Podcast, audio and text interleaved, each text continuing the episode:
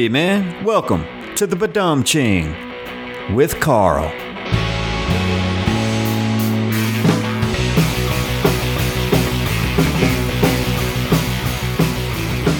Howdy, my riders. Welcome back, man, to another episode of the Badum Ching with Carl, man. Hope everybody's doing well, dude. It's like it's spooky season, right? Leaves are changing. It's getting dark at like three o'clock. You know, I love it though, personally. You know, um, been trying to get into the holiday spirit, as it were. Been watching as many horror films as I can. Uh, got turned on to uh, H.P. Lovecraft recently, so I started reading some of his short stories. Um, gonna carve a pumpkin this weekend, which uh, you know I'm pretty jazzed about, and going to the drive-in. You know they're playing the '78 um, original version of Halloween. You know, so I'm doing my part, man. You do yours. You know what I'm saying? now, seriously, man. You know, just check your candy, your trick or treaters, and you know, watch them razor blades, and and hope you guys have a great time, man. Uh, I don't know, man. Like, you know, uh, the week's been pretty good, you know, um, for me anyway. Uh, Tuesday, we had uh, uh, Ultimate Comedy at the East Room for the second week in a row. Again, I'll stand by it, man. It's got to be the safest mic in town. You know, uh, Nate and all the boys there are working hard to make sure that everybody's comfortable, you know, and, and you know, I ain't gonna lie, it's been different, you know, because there's not that many people there. Um, as a comic, it, it's it's hard to judge, you know, how you're doing, you know. So I, if I get, I'll take any compliment, or not not even compliment. I can take any any type of like statement from a person. You know, I just need something, you know, because it's hard when there's seven non comics there. You know, it's hard hard to know how you're doing. But that said, other than that, it is what it is. I'm just happy to be back doing it, you know. But I digress. Let's get into it, y'all. Aaron Weber, staple in the Nashville comedy scene. He actually, when I met him, he was playing drums for the Gray Grays at the East Room uh, the position I have now, only because Aaron got uh, started doing comedy full time. You know, so like he, had to split. So I got lucky in that regard, but uh, even luckier to call him a friend. You know, Aaron's a great comedian. He's also a musician, man. He's a drummer, uh, guitar, piano. We'll all, we'll get into it all in the episode. So that's enough of me yapping. So, ladies and gentlemen, without further ado, Aaron Weber, man, here we go. My parents think I'm dumb, and it's starting to bother me. My parents will still spell words out loud in front of me. Like I'm a toddler and they're speaking in code. You know, I'm 27, all right? I can spell a little bit. I'm at dinner the other night. Mom looks over my dad and goes, You know what, honey? It looks like Aaron needs to get a little E X E R C I S E. I was like, Mom, that is insulting. All right, I don't need an exorcist. You know what I mean? I'm fine. I don't know why. I'm fat. I'm not P O S S E S S E. That's a tough one. I don't know how to finish that. What's going on, dude? What's going on, man? I asked you first. All right. Hey, I'm here. I'm hanging out. I'm doing the podcast. I'm excited. You got your black coffee, man. I'm jealous. Black coffee, dude. What do you got in yours? Uh, well, I was telling you, it's a silk pepperminty chocolatey thing. So I, I can't, I can't lay off the sugar. Get some marshmallows in there too, man. This is a hot chocolate, basically, man. Well, that's why I invited you over. I figured you have some marshmallows in your pocket. That's fair. I do look like I have some with me. I don't though. I drink a coffee black, dude. I, have never. Um, I think I've maybe put stuff in my coffee once my whole life. Mm-hmm. It's just uh, it's just a lot of work. It's another thing to keep around. If you drink it black, you can just drink it right out of the right out of the thing. That makes sense, man. You know? Like, a lot of people that I actually uh, respect present uh, company excluded. but like, but they, they all drink black coffee, you know, and like I Uh-huh. just wish I could be the black coffee guy. Do you ever tried it? Yes. You just don't like the taste? yeah, it's just a little. Well, it's not about enjoying the taste.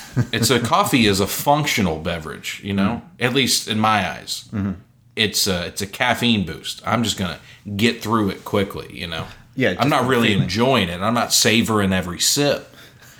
But but uh, actually, this is pretty good coffee. Oh, thanks, Yeah, man. yeah, Yeah, it's, yeah. it's my roommates. I stole it. Oh yeah, I'm getting the feeling a lot of as everything in this house. Your roommates. Yeah, What's yours? Uh, Your headphones, and that's about it.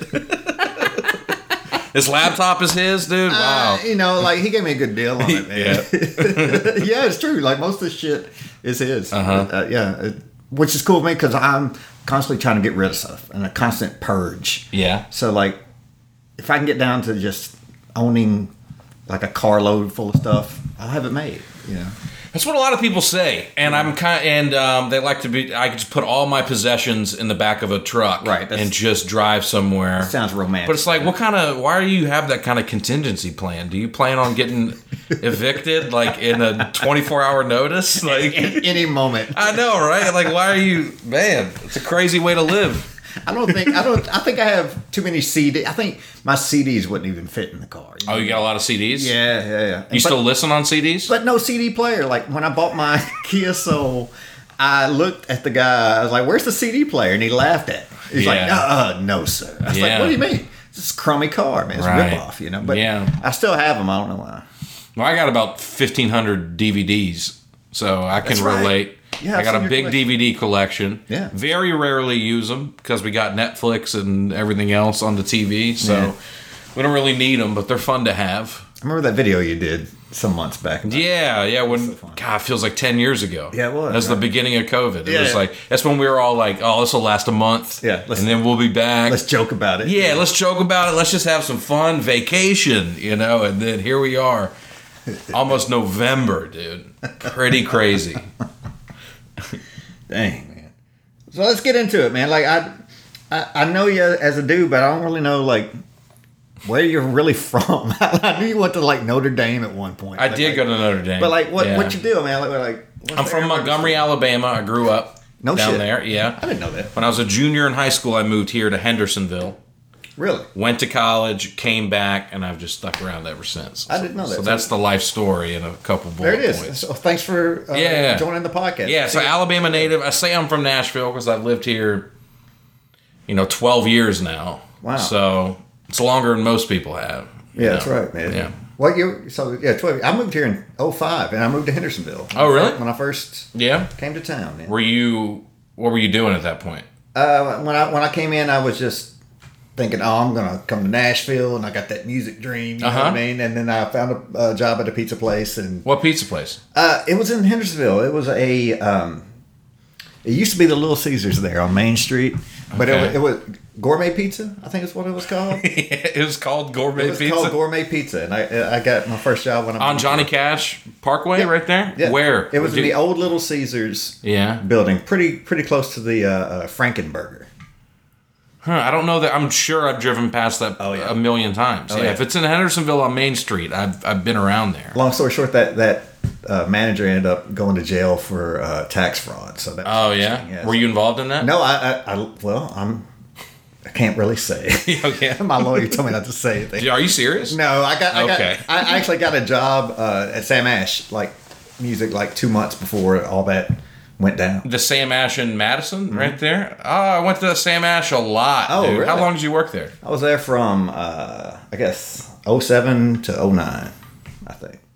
I probably went there when you were working there, Most man. Because I went to JP2, which is right up the street Mm-hmm. in Hendersonville. We used to just drive down and go to that Sam Ash after school. Oh, wow. And I got to tell you, one of the most embarrassing experiences of my life was I used to go and just play the electric drum drum kits. Mm-hmm. And um, I went with some friends once, and it was like six of us. And I was like, uh, "Let me show y'all what I can do on the drum set." So I'm, I'm just going off on this drum set, and the the employee who's standing at the the checkout counter in the drum section, he just goes, "Hey, buddy," and I go, "Yeah." He goes, "Can you like chill out a little bit?" and I was so embarrassed, dude. And I was so mad at the guy at the time, but now, now I emph- now I sympathize with that guy Yeah. because he's like, I mean, I'm sure you just kids come in and just they're not gonna buy anything. They just goof around, and I was just going off, and he was like, dude, just shut up for a little bit. you high school kids, you're not gonna buy this drum set. Get out of here, man. You know, you know, uh, without throwing them under the bus, that wasn't like a commission based job. You know. Oh, I'm sure. And yeah. like, it's funny because you got like very little for what you sold. So at Uh-huh. a certain point where like I really didn't give a damn. I never really gave a damn. I like talking drums. I like Mm-hmm. uh, uh, getting people the right thing. Did you work in the drum yeah, the department? drum department. Yeah, and I remember I almost didn't get the So job. it wasn't you. I know that for sure, but it was I some. probably looked about the same. So yeah, Okay, you, yeah, you yeah. would have known if I would have. That would have been part of the story. Is Yeah. what you looked like. I, I've been the guy that were like, I don't care. You Yeah. do whatever you want. Right. I think this guy just was fed up, you know, probably the last hour of his shift, and he's just like, oh man, these kids. Last dude." hour of his life, man. Probably. Actually, I think I know the guy that you're talking. About. Are you serious? yeah, yeah, yeah. Man. it's probably Jeremy. Yeah. Most likely. Jesus. I mean, were you in band in, in school? I was. I was always in band. I always did music. I played drums since I was eight or nine. I got a drum set. My mom was a professional musician. She still sings places, funerals and weddings and stuff. She was in a band. My dad played guitar, so we just grew up playing music. Oh, cool, man. And uh, in high school, I played at JP2. I was in the jazz orchestra. I played the xylophone, and uh, and so and then I was in a group of guys, good friends of mine, like guitar and drum, with like a regular band. I played with them too. So it was always I was always doing something with music way before comedy. Yeah, yeah, yeah. Mm-hmm. And you said you also like you play piano, right? Play piano, drums, and guitar. Those are the three. I'm probably I'm probably best at the drums. Um, maybe piano next, and I just kind of kind of goof around on the guitar. But I'm not bad, you know. Did you take like any formal lessons with? Never. I tried. Took piano lessons when I was very, very young. My dad didn't want me to be uh, a, like a what's the word like a hacky musician when I got my drum set. So he said, "We'll only get you a drum set if you agree to take piano lessons." oh, Two. Why? Because drums isn't like real. Well, he's like, I, I don't. I want you to intellectualize it in some way, like understand music, Yeah. you know, and don't just. So I took piano lessons for like a month, and I hated it. I hated it so much that they let me stop. So that's the only formal lessons I've ever really had. Okay. It was like, yeah, second or third grade. I took two months of piano lessons. Yeah. That is a young age to start like any kind of formal training on Yeah. anything, right? Yeah. Yeah. I think so. You know, like I, guess I started in sixth grade, Mm-hmm. you know, in band or whatever. But like, yeah, before that, yeah, there was no aspiration for me to do anything. Uh-huh. know, Like, I watched movies and I played video games. That, that was what I was intending to do Right. for the rest of my childhood. And, Yeah. You know, my aunt brought over a snare drum. She's like, "Hey, you should, Oh, you wow. should, you should be in band." I was like, "Oh, okay." I remember I was playing Super Mario 2 Mm-hmm. on the regular Nintendo, and she came into my room, you know, and, and she's like, "Oh, we think you should be in band." I was like, "Oh, Wow. okay," and so I did it. So you started learning some rudiments and. Uh, all, yeah, all those. Did you mar- things. You're in the marching band in high school? I was man. Snare? Uh, yeah, Oh, mm-hmm. nice, dude. I played the quads in middle school.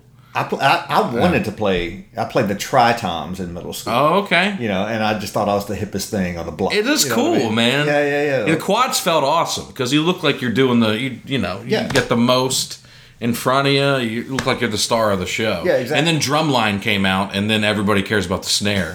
and it's like, dude, the snare, you know, whatever, whatever about the snare. The quads is where it's at. Well, there's no there's no tenor movie. You know, like they should make just a tenors only. Like They should make yeah, just about the bass drum. Just make that movie where it's just I mean those boring movie ever, dude. it's like the bottom bass. You know, like all the top bass drums are playing all the fancy stuff, and you're just like waiting for it, wait for it.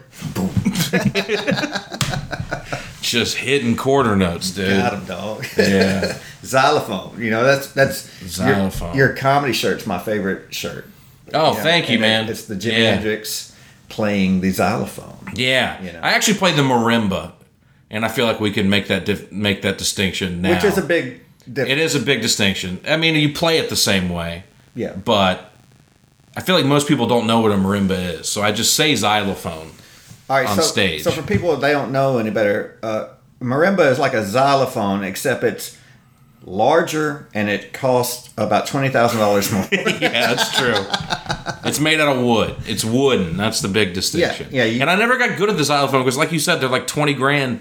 yeah, How am I supposed to practice this at home? yeah, you can't. You know, yeah. am I supposed to just take pencils and play on my piano? You know, like that'd be the only way I know. I can't get good at home on the xylophone. You know, I, I remember um, going to my professor's house in college, and she had a marimba in her house. And I thought that was the most impressive thing It is. in the world. You know what I mean? Like, how can you afford that on Yeah, yourself? that's like having a pipe organ in your apartment.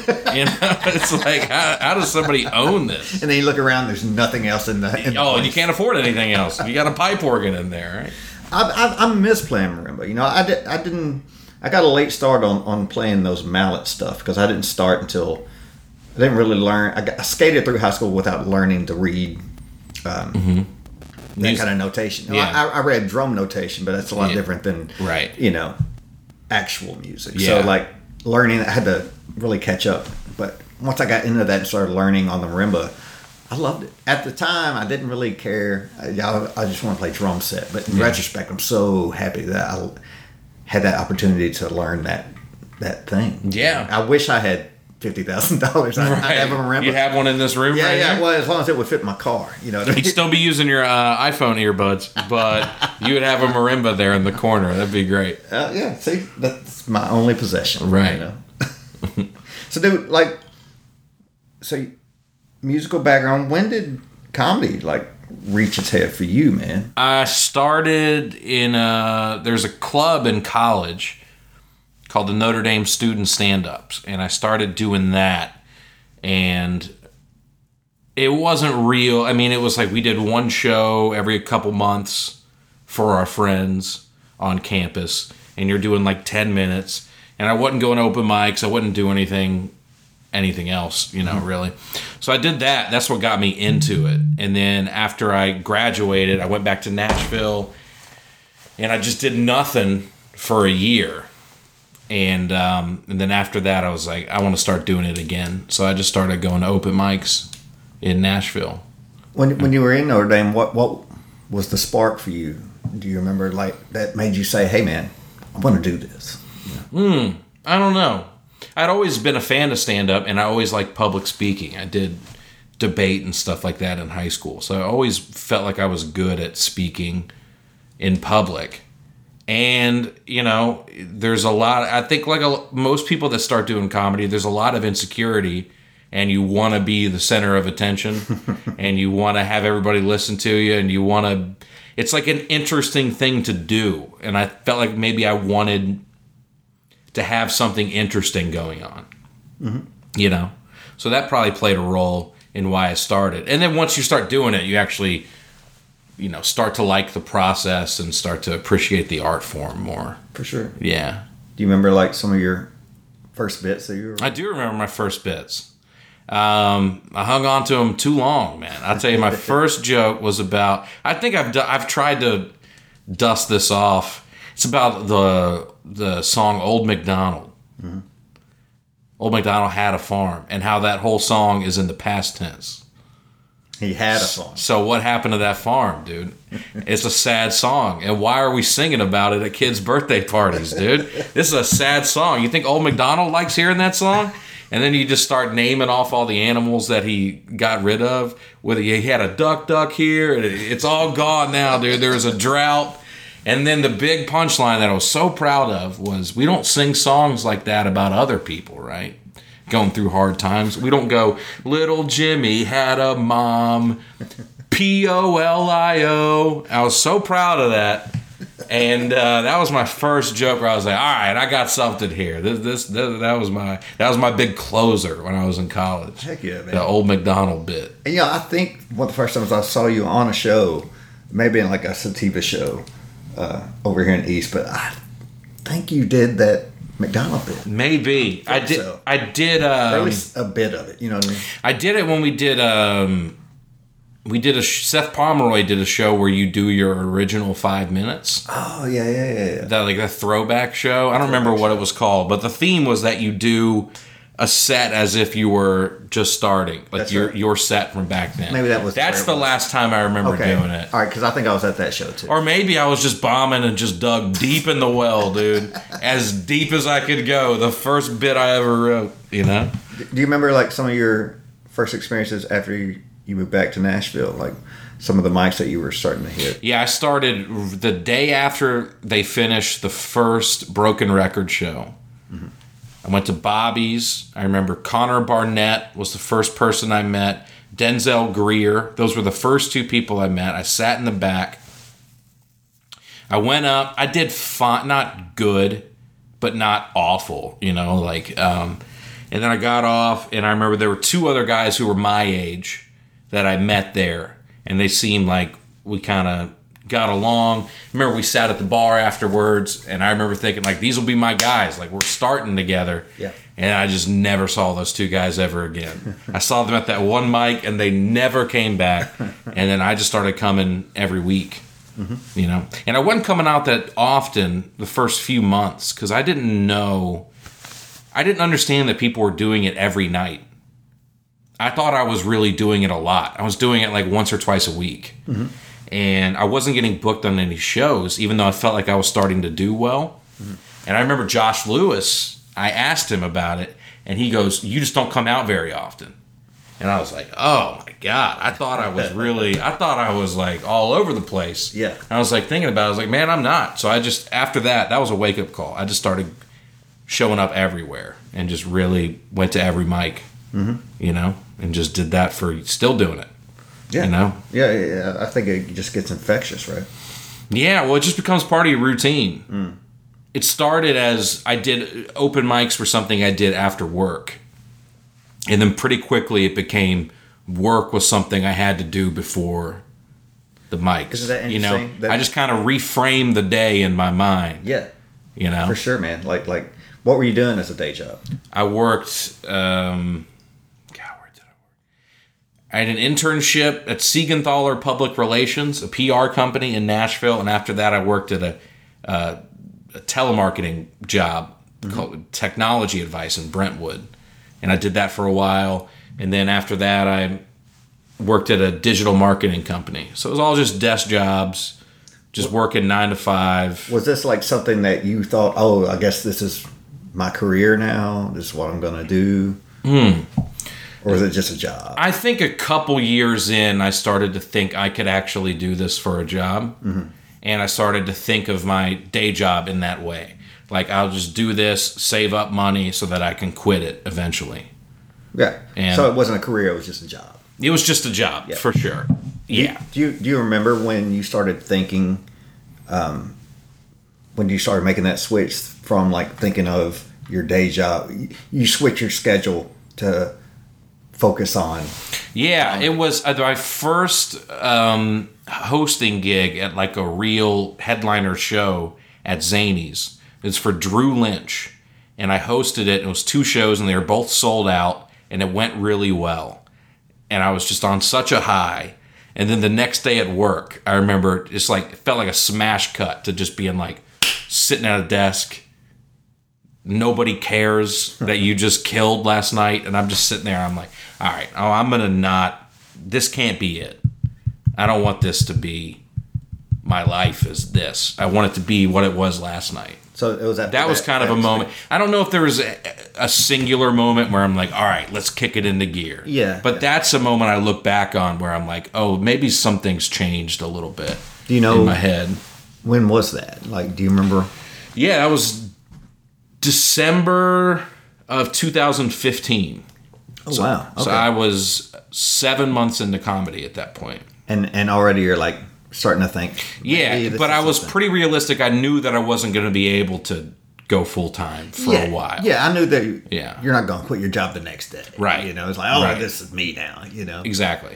but at least you're starting to think maybe it could be a possibility. Mm-hmm. You know, And I was actually fired from that job like two weeks later. but I got, I just remembered that. Yeah, I was fired from that job pretty quickly after that. Unrelated to comedy. I was just terrible at that job because I didn't care about it at all. Yeah, yeah. And, uh, but then I got another similar job that I had for cow, almost four years that I had until I went full time stand up. and that's what I want to get into uh, Yeah. here in a bit. So, in, in between those four years, what were you doing um, to to strengthen yourself as a as a comic? building time was the main thing. And I'm still that's like my biggest insecurity is that I just don't have that much time. So, you know, back when I hosted for Drew Lynch, I had I was doing 10 minute sets. I maybe had 10 and not some of it wasn't good. You know, so I was like I want to have enough time to where I can middle and feature for people on the road and and be the middle act because then you you're not making hardly any money as a middle but it's enough to you can do some stuff you know? So just going out as much as i can and trying to get time. That was that was the big thing. Mm-hmm. And just getting sets under your belt you know?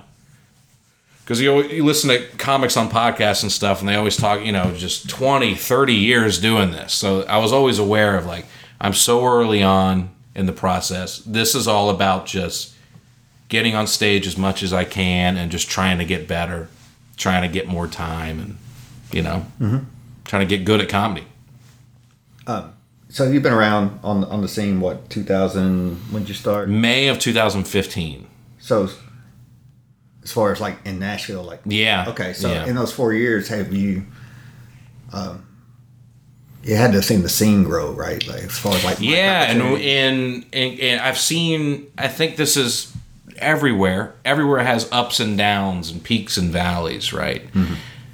Yeah, it's changed a lot. It's weird to to see people kind of fizzle out. You know, people you started with. I think of guys that were around everywhere when I started that either moved or stopped doing comedy just gradually.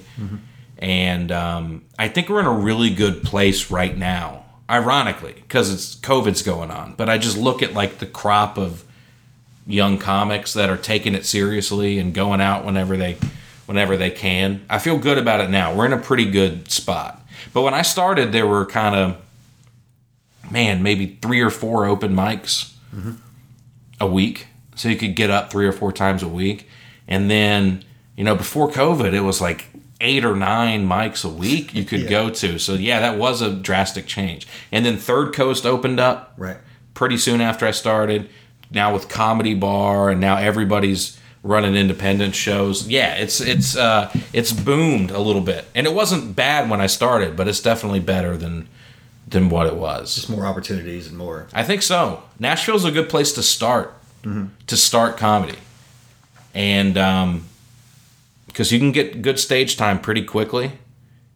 And I'm going to stay here as long as I can. I don't have any intention of moving. I know that sort of was the old school way of thinking is you need to move to New York or LA at some point. But Yeah, yeah.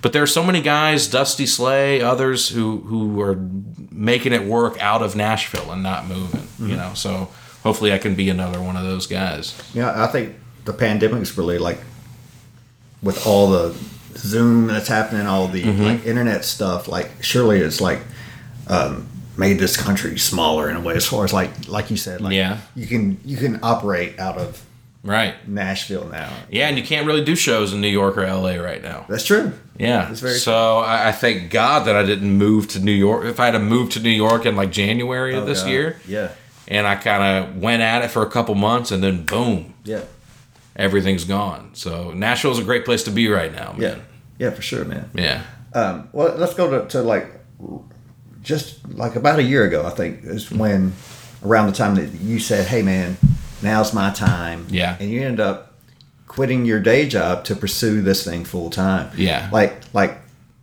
can you recall that headspace you were in? That decision. Yeah, yeah. So I kind of there's a, there was a big reluctance to just quit and cut off that source of income mm-hmm. And just rely on comedy, and I kind of put it off for a while. Put it off longer than maybe I I needed to. But I was in a unique situation where my job kind of stopped paying me. The job I was working at, there were some issues with the company. Okay. And I stopped getting paid. And I mean, like five or six months of not Jesus. getting paid. Yeah. And then after that, I was like, oh, I'm, I am living off of comedy money right now. I'm already doing it. Mm-hmm. So quit this job.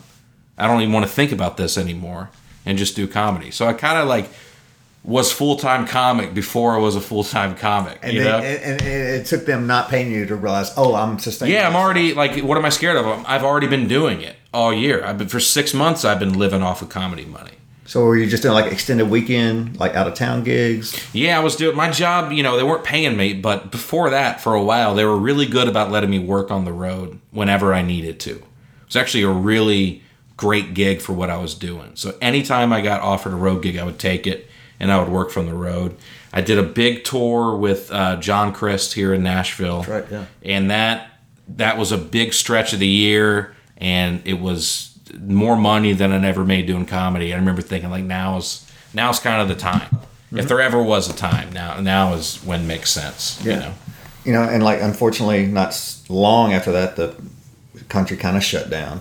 But Yeah, so I was a full time comic from September 2019 to March 2020, uh-huh. which is, you know, seven months, seven or eight months of everything going great. And then, you know, yeah, but we were talking earlier, and you said by May you were able to start getting. yeah, yeah. End of the end of May, the club in Huntsville opened back up, so I was able to go do that. And then there were a couple weeks in uh, in July that I wasn't able to work, but other than that, I, I was able to get back at it pretty quickly. That's great, man. Yeah, Like, what was the general consensus among like you guys when you're starting going back to it? Was it like a nervousness, like an unsureness as far as like, you know, oh, what what's going to happen next? it, it, there there was an initial like, oh, this is the first time out of the house, being around all these strangers and stuff. I got over that pretty quickly, maybe more quickly than I should have, to be honest with you. I was just so pumped to be doing comedy again, and I mean, by the end of the weekend, I was kind of back to back to normal.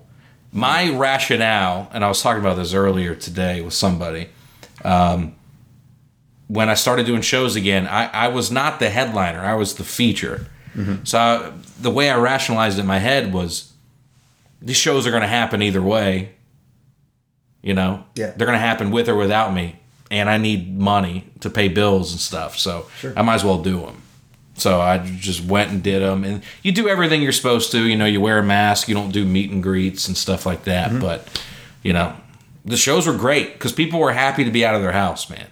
People were stoked to be doing anything. So everyone's just giddy. It's a great energy. It's still like that. All the shows I've done since COVID have been have been pretty great because people are like, "Here we are. Let's do it, man. We're out of the house." So like like from your experience and- you're and you're doing the thing. Do you have any advice for like the guys that want to do it full time Yeah, that are you know having day jobs and Yeah. thinking the way you did back in right. 2015? Save up, save money. That's the big one. I stopped drinking, which helped me save a lot of money. Sure. It wasn't like uh, I didn't say I'm sober now. I just kind of stopped buying beers, places, and stuff like that, and just save money. And then the other, the two pieces of advice that everyone always gives, but I think are the best, is just get on stage as often as you can, everywhere. Good shows, bad shows. Um, treat the bad shows. You never know who's in the crowd. I've gotten opportunities from shows that I could have phoned in, but there were people in the crowd that saw me Yeah. from it. So just treat every show like don't phone any shows in and then just write as much as you can. And I'm the worst about that. I know some guys that are great about it that just write all the time and I'm just not, I wish I was better at it. You know? Yeah. Yeah. Just doing it, man. Just doing it. just doing the dang. just thing. doing it. Yeah, it sounds, you know, if I, if I would have heard that when I started, if some guy was just like, just do it, I'd have been like, that's the worst advice of all time. it does sound like terrible advice, but that is the only real advice. It's like, just do it Yeah. a lot, all the time. Become mm-hmm. obsessed with it, you know? And and you'll you're bound to get better. You're not going to get worse. That's true. You know, some people do, but But that, they, they tend to you don't really see them as much. Yeah. right, they tend to fizzle out, and that's and that's why they get worse. Mm-hmm. You know, So so to tie it together, man, like do you see any correlation bet- between your music um, experiences and comedy? Uh, have they influenced each other in any way? I'd say I you know I think about hanging with comics now. It reminds me of the the sort of spirit of when I was hanging out with my friends from high school and college making music. That mm-hmm. sort of camaraderie of creative people hanging out and making cool stuff. Mm-hmm. I think there's there's a lot of similarities there, and I'm drawn to being around comedians for the same reason that I was drawn to being around musicians, just getting together and making cool stuff. You mm-hmm. know, not just sitting around and listening to stuff or watching stuff. It's like, no, we can make our own cool stuff too. You know. Okay, yeah, yeah. So I think about that a lot. cool. man. In terms of like the performance or anything, I don't know. Yeah. Maybe, and you know, I don't, I don't think so. Other than just like being comfortable performing in front of people and being on stage and stuff like that. Yeah, like like for me too, people was like, "Oh, being a drummer, surely that's influenced your timing." It's like, I don't know. It's a different. Yeah, I just, You know, just drums don't- use your hands. I'm not really like you know. I'm using my mouth Yeah. talking. All right, I'm gonna do this set in three four, and and I'm gonna paradiddle this joke. that's right. Paradiddle this joke out, dude. That's funny. That's drum nerd knowledge, Right. For the non-layman. well, well, dude, uh, can you tell us uh, what you've been up to, man? Like like tours, all that stuff, man. Yeah, I, so I just finished the drive-in tour with uh, with Nate Bargatze, and then I'm kind of back on the road now, just on my own, doing my own thing. I'm going to Columbus, Ohio this weekend with Dusty Slay, Amen. and then I'm headlining my first weekend at a club in Missouri, O'Fallon, Missouri, called Backdoor Comedy Club, November 13th.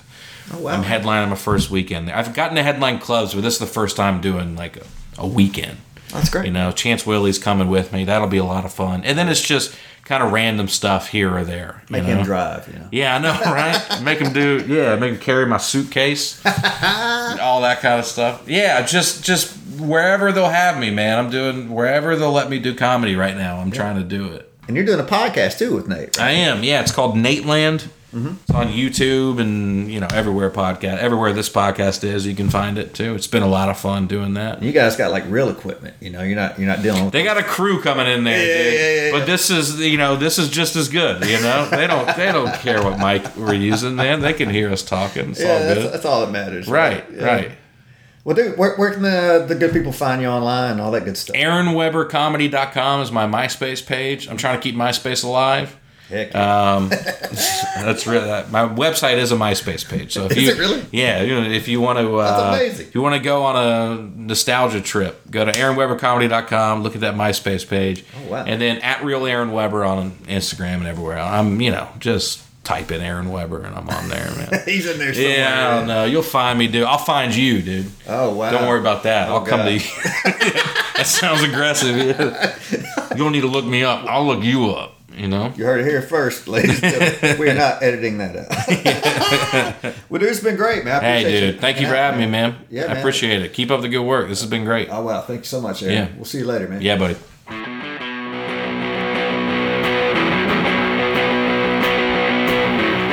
All right, my friends, we did it again. Big shout out to Aaron Weber, man, for hanging out and keeping that MySpace page alive, man. I mean, somebody's got to. Man, I hope you guys have a great rest of your weekend, rest of your next week. Always remember to tell your friends about the Badum Sheen with Carl, man. Now available on most platforms. You know, Apple Podcasts, Spotify, all that good stuff, man. And uh, if you haven't done so yet, click that subscribe, man. Click that like. Give us a review, man. Let us know how we're doing. And by us, I mean me. all right, rowdies. We'll see y'all next week, man. Later.